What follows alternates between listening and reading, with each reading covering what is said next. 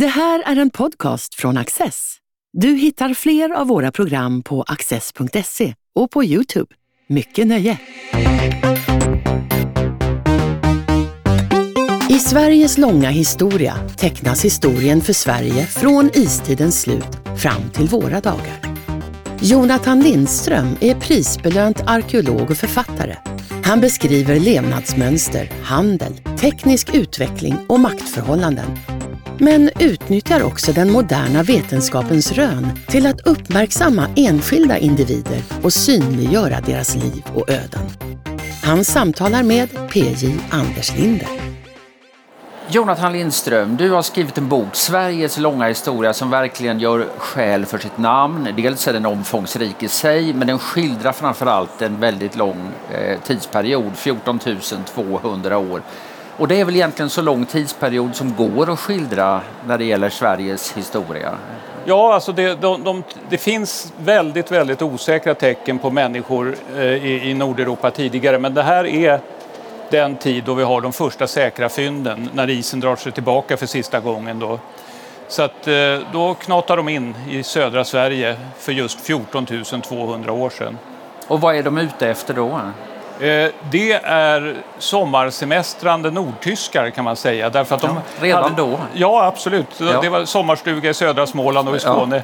Ja. Eh, men det handlade om skinntält då, utan man hade alltså eh, sina vinterbyar, stora vinterbyar nere vid de nordtyska floderna i, i närheten av Hamburg bland annat. Mm. Och det är därför man kallar den här tidigaste kulturen för Hamburgkulturen, vilket jag tycker är lite roligt då att den, Sveriges första kultur var en Hamburgkultur. Då. Men eh, då, på sommartid då, så följer man renen norrut och eh, Öresund var ingen stor rännil på den tiden så att man kunde ta sig över och så spred man sig ut fa familjevis då och levde på den skånska tundran. Och det, det, är en sån här magisk, alltså det är så avlägset så att det blir exotiskt då, men om man tänker livet där då. Därför att det rörde sig aldrig om mer än några hundra människor totalt eh, över ett, ja, Skåne och, och upp längs kusten lite grann också. Så att det, det det var en väldigt annorlunda värld. Ordningen petimätrigt ska man kanske säga då att när du talar om Sveriges eh, långa historia då är det det landområdet som idag är nationen Sverige. Ja, och där har jag förutsatt att mina läsare är intelligenta nog att förstå just detta därför att det, det, det blir väldigt opraktiskt att hela tiden säga att vi pratar om det landområde som numera är Sverige utan jag, jag, jag använder landskapsnamn, jag använder eh, nationsnamn och så vidare för att det är så folk hittar rätt i geografin. Mm. Men jag utgår ifrån då, ganska självklart då, att man förstår detta, att jag inte påstår att Sverige fanns för, för 14 000 år sedan. Sen dröjer det då flera tusen år innan man får mer permanenta bosättningar i Sverige. Det är 9200 före Kristus ungefär. Vilka är de och var slår de sig ner? Ja, det, det här handlar om, om, det är fortfarande nordtyska renjägare, men nu har de satsat lite mer på att bli västkustbor.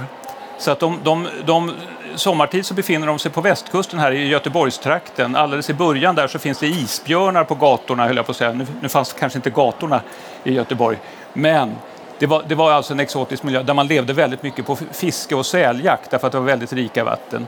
Så att, eh, det här trycker jag också på då vi pratar väldigt ofta om Moder Svea, men mormor hette Göta kan man säga. Sen går ytterligare lite tid och sen eh, eh, eh kommer vi till en punkt där, där det finns eh, lämningar av en eh, person som du beskriver som Österöds Österödskvinnan. Och innan vi talar lite mer om henne så skulle jag vilja be dig berätta om din metod. För du, du framhåller att du skriver historia på ett lite speciellt personligt sätt med vad du kallar för logisk inlevelse. Vad, vad menar du med det? Ja, alltså det, det, är en ganska enkel tanke och det är detta att att eh, när vi arkeologer forskar då kan det vara så att vi fokuserar väldigt mycket på keramik och sorterar krukskärvor och så vidare. Eh, och jag har ju, rör mig på en lite högre nivå där jag försöker ge en, en större helhetsbild av saker och ting. Och då handlar det om att ta in alla typer av material och sen försöka ge en helhetsbild, att tolka den här bilden man håller sig till logiken, nämligen sådana enkla regler som att man ska försöka hitta den enklaste eh, lösningen på, på ett problem. Varför ser det ut på det här sättet? Mm. Och sen har jag den eh, fullständigt absurda idén om att även forntidens människor var människor och vuxna människor. Och det här är någonting som, som arkeologer överlag är ganska dåliga på att lyfta fram därför att de, de kan vara fantastiskt duktiga men eh, är fokuserade på en speciell typ av föremål eller en speciell period. Och då är det svårt att se den här helheten.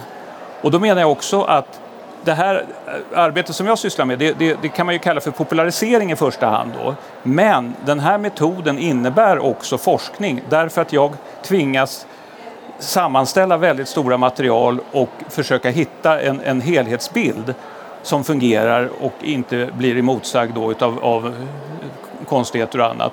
Och på det sättet så, så, så tror jag att jag, jag, jag kan driva, hjälpa till att driva forskningen framåt. Därför att jag måste kunna stå för den här tolkningen och jag ska kunna ta invändningar mot den och så vidare. Och det, det här är underbart roligt. Just det här att, att sitta och jobba på ett vetenskapligt sätt och samtidigt försöka göra människor av de här små stenbitarna och benbitarna. Mm. Det, det, blir ju då ett skapande, kreativt bidrag från din sida till eh, historieskrivningen. Vad, vad tycker liksom det övriga forskarsamhället om detta? Eh, ja, alltså det, det, jag håller ju dem i ett järngrepp på det sättet att jag, jag, när jag sitter och forskar och skriver så ringer jag runt och pratar intensivt med dem och frågar ibland också saker. Eh, men då, då, de hjälper mig att bygga upp det här. De kan själva inte sitta på det sättet när de skriver sina avhandlingar och, och, och vetenskapliga artiklar. Men jag, jag, känner mig lite som en barnmorska som förlöser deras tankar kring de här sakerna. Så att på det sättet så finns det en, en, väldigt positiv inställning. Och sen är jag ju väldigt tydlig också med vad vi säkert kan veta och vad vi inte kan veta i de här sammanhangen. Jag uppfattar det som att i det här med inlevelse så ligger det, ja, som du är inne på lite grann, det här att man ser individen. Och då har du några individer du refererar till när det gäller även den äldre eh, svenska historien, eller den mycket gamla svenska historien som jag tyckte det kunde vara intressant att tala lite om och se eh, eh perioderna genom dem. Om vi då börjar med den här Österödskvinnan, vem var hon?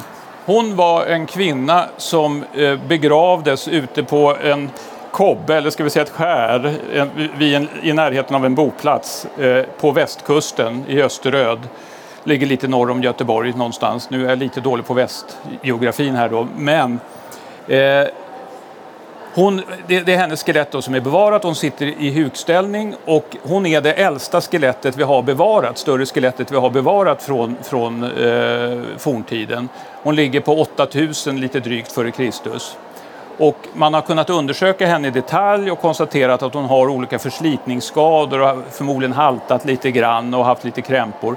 Och det spännande är att hon är eh, över 80 år gammal. Det finns ett riktvärde på 88 år. Så exakt kan man inte säga. Men det betyder att man kunde alltså bli riktigt, riktigt gammal i det här samhället. Och då försöker jag förstå eh, hur har hon levt sitt liv? Och då kan man se på, när man mäter isotoper på skelettet mm. så kan man se vad en människa har ätit under olika tider av sitt liv och var hon har vistats någonstans. Det finns alltså fantastiska metoder på det sättet. Och då kan man se att hon har rört sig i inlandet en del i sin ungdom, eller närmare inlandet. Så att hon har troligtvis i sin ungdom gjort som de flesta på västkusten, nämligen Vintertid så har de bott nere vid kusten i en vinterby och sen sommartid så har man flyttat upp kanske 10-15 mil. Det kan vara i trakten utav Hornborgasjön i Västergötland till exempel. Och så har man haft sitt sommarställe där. Så att det, vi flyttar över tyskarnas flytttraditioner som rörde sig över 40 mil till kanske bara 10 mil då. Man rör sig mellan kusten och inlandet på det sättet. Men hon är så pass skröplig på det alltså hon, hon, har ju varit frisk på sitt sätt och kunnat arbeta och så, men hon kunde inte röra sig särskilt bra. Så jag misstänker att hon på äldre dagar så har hon eh, bott året runt nere vid kusten. Det gick bra det också. Och då diskuterar jag också där, hur rörde hon sig då eh, mellan kobbarna och innerskärgården då? Och då har hon haft en, en stockbåt antagligen som jag då betraktar som den tidens rullator. Det var hennes sätt att ta sig fram då på den tiden. Några tusen år går och eh, sedan eh, lever en flicka som du kallar för Hallonflickan. Vem var hon? Ja, nu, nu kommer vi, vi är alltså framme eh, för knappt 6000 år sedan, alldeles i början av bondestenåldern. Och då sker någonting som egentligen är fruktansvärt, nämligen att vi får en ny typ av våld. Ska jag säga. Därför att det, det, finns alltså spår, när man tittar på skelett och annat så, så, så finns det spår av rätt mycket våld i jägarsamhällena. Och man brukar räkna med att kanske var femte person dog, blev, blev ihjälslagen på den här tiden. Men då handlade det om revirstrider eller plötslig ilska och sådana saker. Det var alltså inte ett, ett organiserat våld det handlade om då. Eh, men det som händer med bondestenåldern är att befolkningen växer en del och det uppstår hierarkier så att det finns hövdingar, rituella ledare som man kan betrakta som en sorts festfixare därför att de hade det inte materiellt så mycket bättre men, men eh, Mikael Bindefeld fast en väldigt grym variant då därför att de eh, började att offra människor vid större sammankomster. Det var liksom höjdpunkten på festligheterna. Eh, och det här var ett sätt att visa att man rådde över liv och död. Så då, då, har vi kommit in på detta. Och det är också att där kraschar man det här med människovärdet eh, som kunde vara lite si och så tidigare. Men nu är det verkligen så att människor kan utnyttjas alltså, på ett otroligt föraktfullt och nedlåtande sätt och offras. Och då är Hallonflickan vårt första tydliga exempel på den här nya traditionen. Därför att det finns flera exempel på unga kvinnor som offras under bondestenåldern. Och Hallonflickan har man kunnat mäta isotoper på och annat för att avgöra var hon är ifrån och troligtvis så är hon en eh, kanske tillfångatagen flicka från södra Sverige, Skånetrakten, som har förts upp till Västergötland och Falbygden. Eh, och där har hon blivit, eh, hon har fått en sista måltid. Hon kanske har, har fungerat som en trällinna eller någon, någon, haft en väldigt låg ställning. Eh, och där har hon, hon fått en sista måltid med hallon troligtvis en rituell måltid och därpå så har man bakbundit henne med både fötter och händer på, på ryggen och så har man dränkt henne i, i en sjö och där har hon då flutit ut och, och sjunkit ner på kanske en och en halv meters djup och bevaras till eftervärlden. Så att hon är startskottet för en ny fas i Sveriges historia som varar ända fram till kristendomens början, alltså för tusen år sedan. För hon levde förhållandevis kort tid efter att det hade uppstått permanent jordbruksverksamhet i Sverige. Eh, har de här båda sakerna med varandra att göra, det här ja. ritualiserade våldet och jordbruket? Ja, alltså det, det, det som händer, alltså, och det här är väldigt viktigt därför att man, man eh, brukar lite grann försköna och, och, och förenkla den här skillnaden mellan jägare och bönder. Den viktiga skillnaden var inte den ekonomiska, det här att man började med jordbruk. Det hade sin betydelse, men eh, man var fortfarande väldigt beroende av naturen och jakt och fiske och sådana saker. Utan det viktiga var att man blev mer bofasta och fick en något högre befolkningstäthet, vilket gjorde att hierarkier kunde utvecklas. Människor kunde på ett helt annat sätt styra varandra. Det gick inte i någon större omfattning under jägarstenåldern när man rörde sig över stora områden och bodde ganska glest då. Så det är det som kommer in. Och eh, de här hövdingarna införde också kalendrar, det vill säga man höll reda på tidens gång med, med sol och måne eh, på ett väldigt distinkt sätt. Och det här det handlade inte om att man behövde göra det av jordbrukarskäl, därför att man höll reda på natur, naturens gång. Utan det handlade om att hövdingarna på det sättet kunde säga att vi ses på torsdag om en månad, då ska vi eh, träffas och, och, och, hålla ritualer och annat. Så de fick kontroll över tiden. Det är ungefär som fabriksägarna under, under 1800-talet som inför stämpelklocka och, och, och tidtagning. På det sättet så fick man ytterligare ett sätt att kontrollera omgivningen. Så det handlar om en, en bofasthet och, och att man kommer närmare varandra och kan förtrycka varandra kan man säga. Den tredje individen jag fastnade för, eh, jag levde väl då in, inte i Sverige men absolut i Sveriges närhet, nämligen den här Ektvedt Pien eh, som ja. hittas i Danmark. Vem var hon? Eh, hon är ett, ett eh, ja, nu för tiden är hon ett, ett arkeologiskt fynd då, ska vi säga. Eh, på, på, östra Jylland då, så, så hittades hon i en stor gravhög från bronsåldern. Hon är um, lite, ja, 1300-talet före Kristus. Och eh, danska arkeologer har gjort fantastiska studier av henne och kunnat visa att hon har flyttat fram och tillbaka. Man har mätt alltså, eh, olika typer av atomer i hår, hennes hår, i frisyr. Hon är väldigt välbevarad på det sättet. Hela hennes dräkt är bevarad och och håret är bevarat. Och på det sättet så har man kunnat visa utifrån hårväxten att hon har rört sig mellan två platser fram och tillbaka och man kan avgöra vilken årstid det handlar om och så vidare. Och man vet vilket år hon dog Eh, och vilken årstid dessutom. Och på det sättet så, så går det att rekonstruera att hon tror, och det här finns lite delade meningar om exakt var hon bodde, men man tror att hon har eh, det en del forskare hävdar då, det är att hon har vuxit upp någonstans i sydöstra Sverige eller Bornholm. Och som 16-17-åring så har hon eh, åkt över och övervintrat på en hövdingagård i, i, på Jylland. Och sen har hon åkt hem en vända över sommaren och sen har hon åkt tillbaka och dött mm. och blivit begravd. Och det här skulle stämma väldigt bra med att det handlar om en flicka som, som vistas hos avlägsna släktingar eller vänner till familjen. Det här är alltså stormannasläkter i båda fallen. Och att hon har åkt över och vistats ett år där och sen så har man bestämt att hon ska giftas med, med någon av pojkarna där då i, i, på Jylland. Och så har man åkt tillbaka, ordnat bröllopet då, kanske i Blekinge eller på Öland, någonstans i de trakterna. Och sen åker hon tillbaka men dör väldigt snart. Och då har hon begravts i sin högtidsdräkt, då, en snörkjol och en, en ylleblus. Det var dyrbara grejer därför att allt ylle importerades på den här tiden. Och det värsta är att hon dessutom har en liten ask och ett litet knyte med de brända benen efter ett 5–6-årigt barn som man kan misstänka är en, en liten slavflicka som var från samma område som henne själv och som kanske följde med och som man offrade då i samband med begravningen.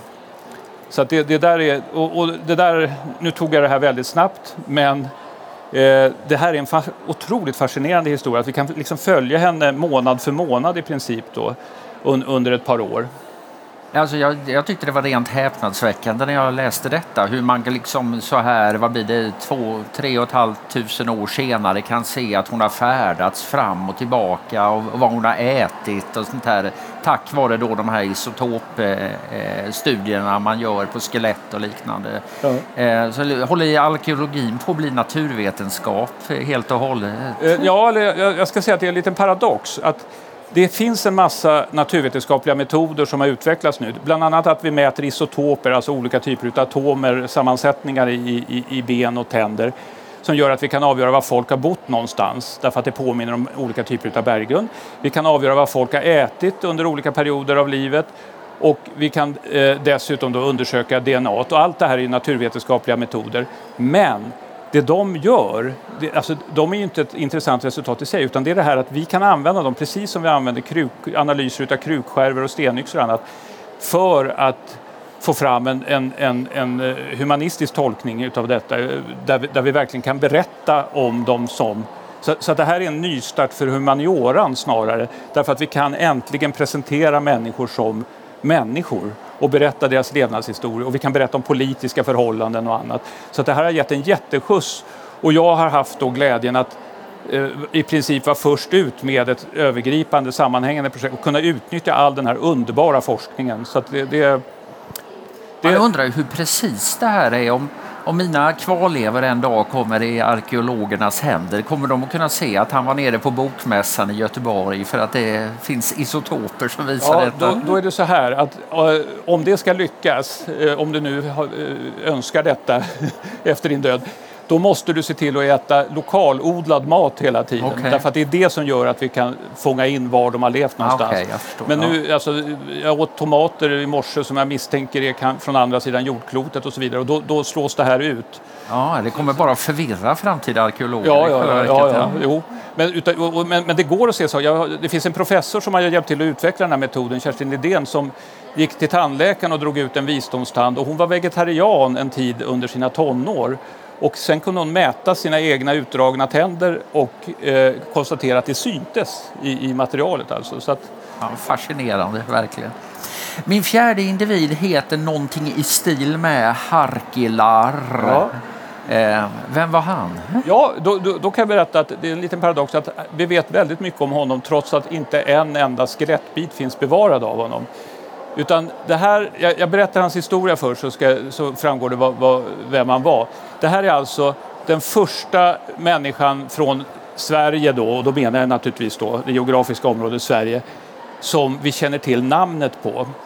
Eh, och han var, vi kan se det, han var troligtvis från södra Gotland. Han var kanske kungason eller något liknande, alltså absoluta toppen. Och precis som alla andra i början på 300-talet, stormannasöner och kungasöner, så åkte han ner på kontinenten, anslöt sig till något, eh, eh någon eh, romersk trupp av något slag, alltså hjälptrupper som, som hjälpte romarna i kampen mot elaka germaner, ska säga, som höll på och bråkade vid, vid gränserna. Och det här skedde alltså kring år 300. Sen återvänder han hem till Gotland Eh, och har med sig en väldigt elegant utrustning. Den går i grönt och, och förgyllda eh, dräktdetaljer och annat och eh, gröna glaspärlor och annat. Då. Och sen så är han med om att rusta en, en expedition, krigsexpedition mot Danmark med roddarskepp då. Och så, han sitter i det finaste skeppet själv då, så har man ytterligare några skepp med sig. Och så ror man mot Danmark, blir inbegripna i en strid och förlorar, blir helt utslagna. Och vad som hände med hans kropp vet jag inte. Han kan ha blivit ihjälslagen eller offrats på något brutalt sätt. Men hela hans utrustning, hela hans skepp och alla hans mäns utrustning offrades i en, i en mosse. Och då, då kan man alltså se plocka ihop hans sköld och, och, och utrustning och smyckedetaljer och alltihopa. Och detaljer på skölden som visar att han har tjänstgjort nere i, i, i romarriket. Och på svärdssidan då, som han har svärdet i, där finns hans namn inristat. Harkilar. Och det, det, är det första namnet vi har i behåll. Och det jag tycker är så underbart det är att namnet betyder han som låter väldigt mycket. Alltså, han som larmar. Det, det är besläktat med harkla. Så att han, det är liksom, Sveriges skrifthistoria börjar med ett litet skrik där på, kring år 300. Och jag är ganska övertygad om att han var en rätt obehaglig människa men eh, som sagt, det, det, är ändå fascinerande att vi kan komma honom in på livet på det sättet. Det gör väldigt mycket för läsningen av en sån här bok att man ser det genom de här eh, individerna och det här är långt ifrån de enda som du, eh, som du tar upp. För att byta spår lite grann, eh, hur relaterade människorna som bodde i Sverige med sin omvärld? Eh, hur beroende var de av handel och hur mycket ja. sådana kontakter hade de? När, dröjde lång tid innan det uppstår internationella kontakter eller finns de väldigt tidigt? Ja, det, det här är också någonting som är nytt nu och, och som jag, det har varit fantastiskt roligt att arbeta med olika forskare och kunna sammanställa. Det, det går alltså att se att handel, avancerad handel och långdistanshandel kommer väldigt, väldigt tidigt. Man kan se antydan till det redan under stenåldern med, med långa transporter av varor och annat. Och sen går det att med, med, hjälp av att titta på fångstgropar till exempel som man daterar ifrån Norrland så kan man göra olika kurvor över eh, hur, när, när, man hade en intensiv eh, jakt och, och, och fångst utav djur och skinnexport och sådana saker. Och de här kurvorna som blir tydligast från början av bronsåldern och framåt, de går upp och ner och det roliga är att Går vi ända upp till övre Norrland så följer de här kurvorna nästan exakt de konjunkturer som finns nere på eh, kontinenten. Alltså romarrikets konjunkturer följer de till exempel, men även under bronsåldern. Så att hela, alltså från 2000 f.Kr. Och framåt kan man säga så är svensk ekonomi, eller ja, inom området Sverige, eh, den är från Skåne till, till översta Norrland är helt i fas med omvärlden och man kan se att det här är en global ekonomi som sträcker sig över hela Eurasien, alltså från Irlands västkust och ända bort till Japanska sjön i öster och ända ner till Nordafrika. Det hänger ihop. Och det, det, alltså, och, och det här, nu, nu, var det naturligtvis så att det var en väldigt liten del av befolkningen som rörde sig sådana här sträckor. Eh, på hundratals mil fram och tillbaka. Men det var tillräckligt för att vi ligger i fas hela tiden, från stenåldern och framåt. Så att vi har aldrig varit isolerade. Norrland har aldrig varit en obygd eller någonting, utan vi har hela tiden varit en del av ett globalt samhälle. Mm.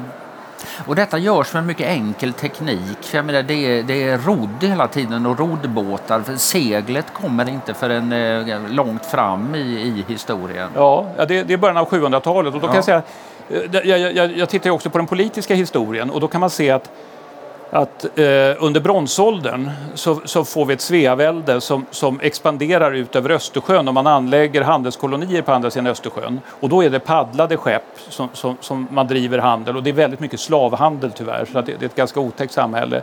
Och sen brakar det här ihop när, när man övergår till järn och sen så är det lite rörigt under romartiden. Men sen växer det upp ett nytt Sveavälde, alltså det, det som så småningom blir det vikingatida Sveaväldet då, eller Sveariket. Och då kan man se att man börjar återigen eh, med, från 500-600-talet med att anlägga kolonier på andra sidan Östersjön. Men när, när seglet kommer då plötsligt så börjar man anlägga kolonier långt in i Ryssland, vid Ladoga, innanför Sankt Petersburg kan man säga. Och 130 mil in i Ryssland så anlägger svearna kolonier som har alltså kungligt styre kan man säga då, styrs ifrån från Sveariket. Och det här beror på att med hjälp av seglet så kan man transportera sig över Östersjön så det är inte en, en, en någonting hindrande utan tvärtom så kan man snabbt frakta över både stora mängder varor och, och krigare och behöver inte fokusera på att paddla och ro. Så att teknologi, och det där tycker jag är fascinerande, teknologin samarbetar med, med social utveckling på ett spännande sätt. Nu måste jag fråga, för nu talar du själv om vikingatiden medan du i boken är mycket kritisk till det begreppet. Ja, ja, ja, där är jag lite dum. Ja, man måste, alltså, I sådana här snabba sammanhang, ja. jag ska säga, ja. då måste jag ju nämna vikingatiden för det är så etablerat begrepp. Men det, det, när jag skrev historien så upptäckte jag väldigt snabbt att att använda sig av vikingatiden som beteckning på den här perioden från 750 till, till 1100 eh, eller strax före 1100 det är vilseledande. Dels för att den här perioden täcker två helt skilda perioder som alltså väldigt annorlunda. Det finns en gräns i, i sent 900-tal där Sverige förändras ofantligt mycket. Så att det blir, det blir liksom, det som var ja, vad ska vi säga, hur, hur, såg Sverige ut under medeltiden och Vasatiden? Det blir, det blir väldigt krångligt då att, att bunta ihop det. Så på det sättet så måste jag dela upp det i mindre perioder därför att vi har ständig, ständig förändring. Så att jag, har, jag har gjort små, en indelning då utav, av historien i mycket mindre enheter. Det andra är att hör man ordet vikingatiden, då pang, pang, pang så har man en väldigt tydlig bild av vad det handlar om. Skäggiga män som beter sig illa och det här är bara en liten del utav det hela utan jag visar istället hur avancerat samhället var och den här östliga eh, ska vi säga, politiska och handelsmässiga uppbyggnaden utav ett fantastiskt system med riksmöten vart åttonde år i Gamla Uppsala och, och ting på olika nivåer och, och, och, regler för hur domare skulle bete sig och så vidare. Det var otroligt avancerat och samtidigt var det vidrigt då eftersom det i grunden byggde på slavhandel. Vi skulle kunna tala om denna bok under mycket lång tid, eh, eh, även fortsättningsvis, men tyvärr springer tiden ifrån oss. Men jag vill att du ändå ska få chansen att eh, avslutningsvis här berätta varför 1335 är ett av de viktigaste, om inte det viktigaste året under de senaste ja. tusen åren. Ja, och då skulle jag vilja lägga till datumet 28 januari 1335. Jo, det är, för jag berättade ju om, om hallonflickan som offrades, alltså när man började sortera människor i de som hade ett värde och inte, och förtrycket började. Därför att den 28 januari 1335 så lät Magnus Eriksson på eh, sin Eriksgata, då, han var 19 år gammal, besökte Skara och han satte sitt sigill under ett dokument där han förklarade att det här gällde två lagsagor, men i princip gällde det hela Sverige. Att från och med nu så är ingen kvinna eller man född, eh, alltså krist, född av kristna föräldrar, hon får aldrig mer kallas slav eller slavinna. Så det var träldomens upphörande. Och det, det, det är något fullständigt fantastiskt och det är en utav, därför, alltså att kristendomens införande eh, som skedde successivt, det här att alla har en själ, alla har ett människovärde det var, en, det var en revolution och den är otroligt betydelsefull och, och det är först under, under upplysningen som vi får liknande eh, tankegångar och annat som, som, som kunde utveckla då, alltså, så att vi fick ett fungerande, alltså ett rättvist och ett bra samhälle. Mm. Och detta befriel, eller kungörelse utav befrielsen det sker då i Skara som är alldeles nästgårds till det dåtida, ja, ja, det var... dåtida Falköping där hallonflickan eh, mötte sitt öde. Mm. Eh, historien är full av märkliga tillfälligheter. Ja. Stort tack Jonathan Lindström. Tack ska du ha.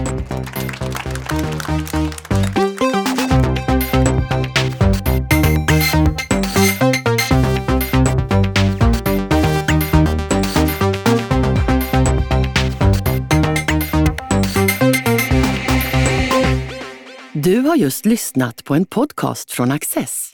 Du vet väl att vi också är en tv-kanal och tidning? Teckna en prenumeration idag på access.se.